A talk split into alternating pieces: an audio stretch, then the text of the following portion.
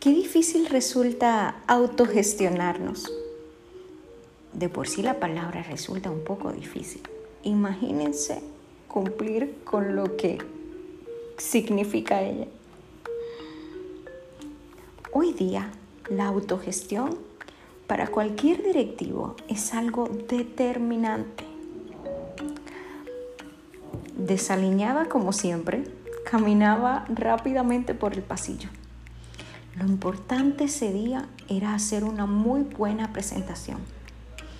Mi apariencia carecía de importancia y chocarme con ese enunciado del profesor diciéndome en el curso, escarramán, recuerde que usted es una empresa.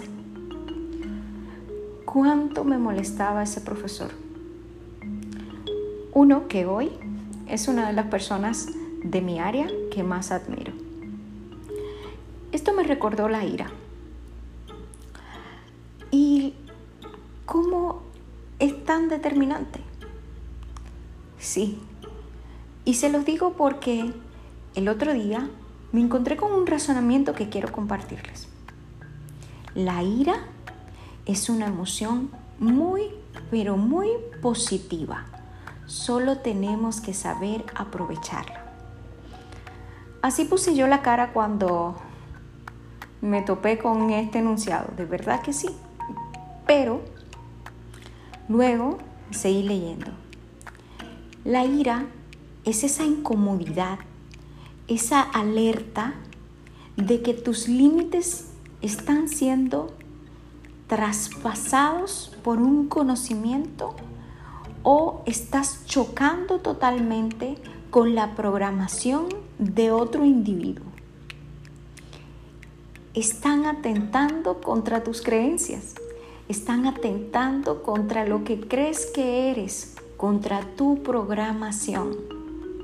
Wow, hay que subrayar eso. Te sientes incómodo porque hay alguien que choca con tu programación, con lo que crees. Y esa es una gran oportunidad para cuando, claro, pasen los efectos inmediatos, poder reflexionar. ¿Qué me aporta esta versión de las cosas que estoy rechazando? ¿Cómo pudiera unir esa versión a mi versión y hacer que mi versión sea más rica? Porque ahí es que está el conflicto. El conflicto ayuda a que las ideas se pulan. Es necesario el conflicto. Sí. Y huimos de él, pero es necesario. Porque de allí salen las mejores ideas, salen con una estructura aplicable. Porque en los golpes del conflicto se va limpiando hasta que queda un proyecto, queda algo que realmente pueda ser aplicable en el momento, porque conjuga con todas las programaciones actuales, las que te permitirán hacer o no las cosas. Entonces, así es como te rompen las reglas mentales.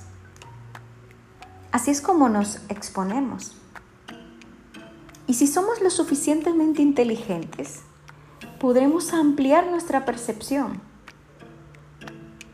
Podremos manejar estas emociones y que ellas trabajen en nuestro beneficio para lograr el siguiente paso. El paso que no hemos logrado porque no nos hemos visto enfrentados a algo desconocido. Aceptemos la evolución. La evolución es el proceso todos estamos en procesos colectivos e individuales de transformación que nos van a llevar a algo mejor. Pensémoslo así, todo es realmente para bien.